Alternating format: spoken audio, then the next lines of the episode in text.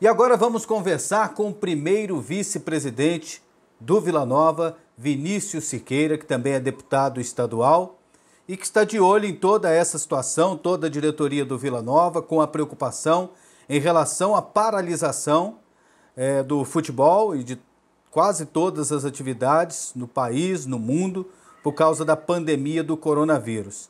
Eu imagino, né, Vinícius, que mesmo com tudo em andamento, já era difícil tocar, né? E agora, como está? Prazer falar contigo aqui na PUC TV. Prazer é todo nosso aí, está aí prestando conta do nosso trabalho aqui no Vila Nova. Como bem disse, né, André? A gente já tinha uma dificuldade gigante, porque perdemos todas as receitas do clube, quando se diz a cota de TV, e quando você tem um descenso para a Série C, a exposição das marcas, dos patrocínios, elas desvalorizam muito. Então, é, o Vila Nova, ele, assim como a grande maioria dos clubes, foram atingidos em cheios com essa situação.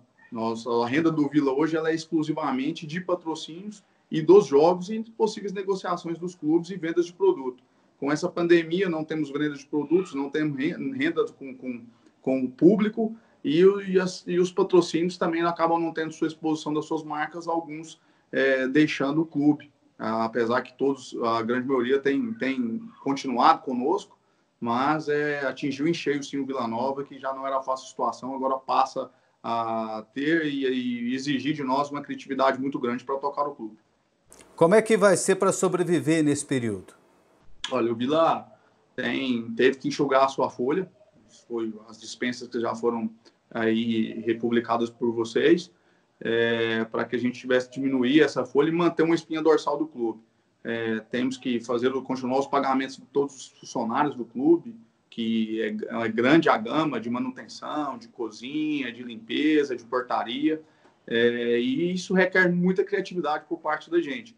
É, lançamos recentemente aí uma campanha pedindo ao torcedor abraçasse a nossa causa e comprasse aí online um ingresso. Então, até aproveitar a grande audiência de vocês para reiterar aqui pedir que a torcida colorada possa nos abraçar, que essa gestão até então cumpriu todos os seus, os seus custos rigorosamente em dia. Então, é, um, é um, uma dificuldade. Veio agora essa questão de uma pequena ajuda da CBF no valor de 200 mil reais. Isso não representa um terço do custo mensal do clube e é muito bem-vinda, mas é, a CBF poderia, e a gente está com expectativa e esperança de ser apenas um princípio de uma ajuda para todos os clubes que não têm essa, esse recurso aí a, a, oriundo das cotas de TV. Ah, o Vila Nova faz algum tipo de pedido para a CBF para que aumente essa quantia? Olha, esses pedidos e essa foram feitos aí coletivamente por todos os clubes da Série C. É, já atendeu parcialmente, mas é algo também que a gente não sabe quanto isso vai durar, não depende da gente, se isso vai voltar daqui 15 dias, 20, 30, é, requer que essa ajuda de custo aí, ela não cobre um custo mensal e a gente tem que rebolar aqui de alguma maneira ou outra para poder arcar com todo o custo do clube esse mês. É, em relação à redução de salários de jogadores, comissão técnica,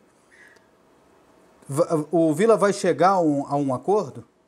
Olha, o, nós não, não, tivemos um acordo com o sindicato, porém, é, a, os nossos diálogos muito francos, republicanos, tete a tete, conversando com cada um, é, vem se mostrando que os jogadores estão muito abertos e sensíveis a essa situação toda. É, é mundial, isso é algo que atingiu é, toda a camada da sociedade e espertamente, é lógico que jogador também sabe que isso também vai afetar o futebol. Então, a, a, essas conversas estão sendo bem abertas e transparentes e vai ser feita da melhor maneira possível para a gente poder dar conta de arcar com o custo do clube. É, vocês é, esperam depois das férias que já voltem aos treinamentos? Que tipo de planejamento vocês estão fazendo nesse sentido? Olha, é, na verdade tem sido um exercício rotineiro de planejar e replanejar.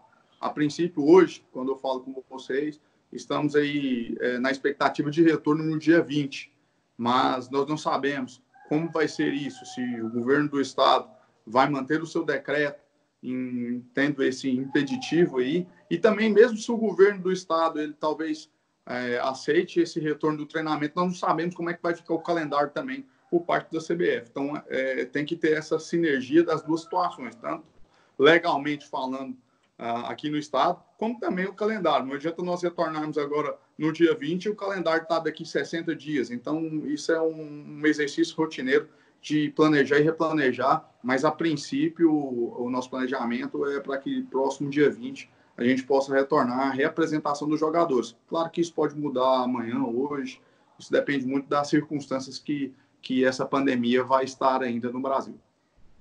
Vocês imaginam de que quando voltar é, também demore a ter público no estádio? Ah, acredito que isso vai ser é, gradualmente é, sendo aberto economicamente. Eu acredito que se retorna e se abre para algum tipo de partida, essas primeiras partidas com certeza elas serão sem público, né? Que também atinge diretamente a gente em cheio, né? Hoje a principal receita do clube é a, a, a, bilheteria e também a venda de produtos e também o comércio dos bares e salgados, etc. E os, os alimentos ali dentro do estádio. Então, acredito, a nossa diretoria acredita que esses primeiros, primeiros jogos realmente vão ser sem público. E você, com esse coração de torcedor, tá com muita saudade de ver o Vila Nova jogar, Vinícius? Ah, com certeza, né? Faz falta demais para nós aqui. A gente, nos grupos aqui de WhatsApp, conversa, até viraliza alguns áudios aí, dizendo: ah, libera o Tigrão, por favor, né? Acho que todo mundo sente muita saudade. Foi uma pré-temporada, agora nós estamos tendo outra pré-temporada forçada. E não só eu, mas eu tenho certeza que toda a torcida colorada está com muita saudade de ver o Vila em campo. Mais uma pergunta. Você acha que o campeonato goiano vai terminar?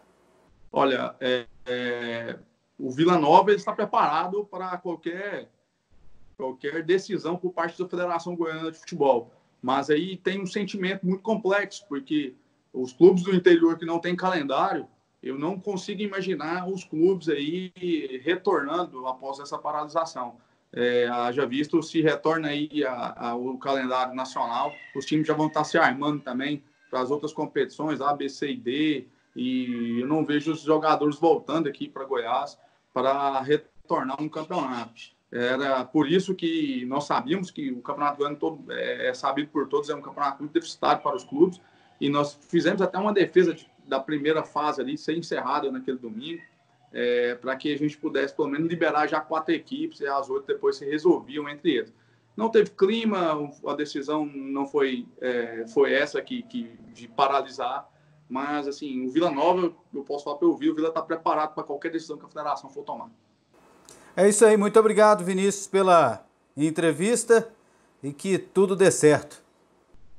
Eu que agradeço o espaço aí de vocês, um abraço aí para todos os que assistem aí esse, essa audiência incrível de vocês. E um forte abraço aí. A diretoria do Vila agradece a nação e pede para que nós possamos aí juntos resgatar o Vila Nova e retornar o Vila Nova para a Série B do Campeonato Brasileiro. É isso aí, valeu. Valeu, forte abraço. Valeu, André. Depois estamos à disposição aí. Valeu.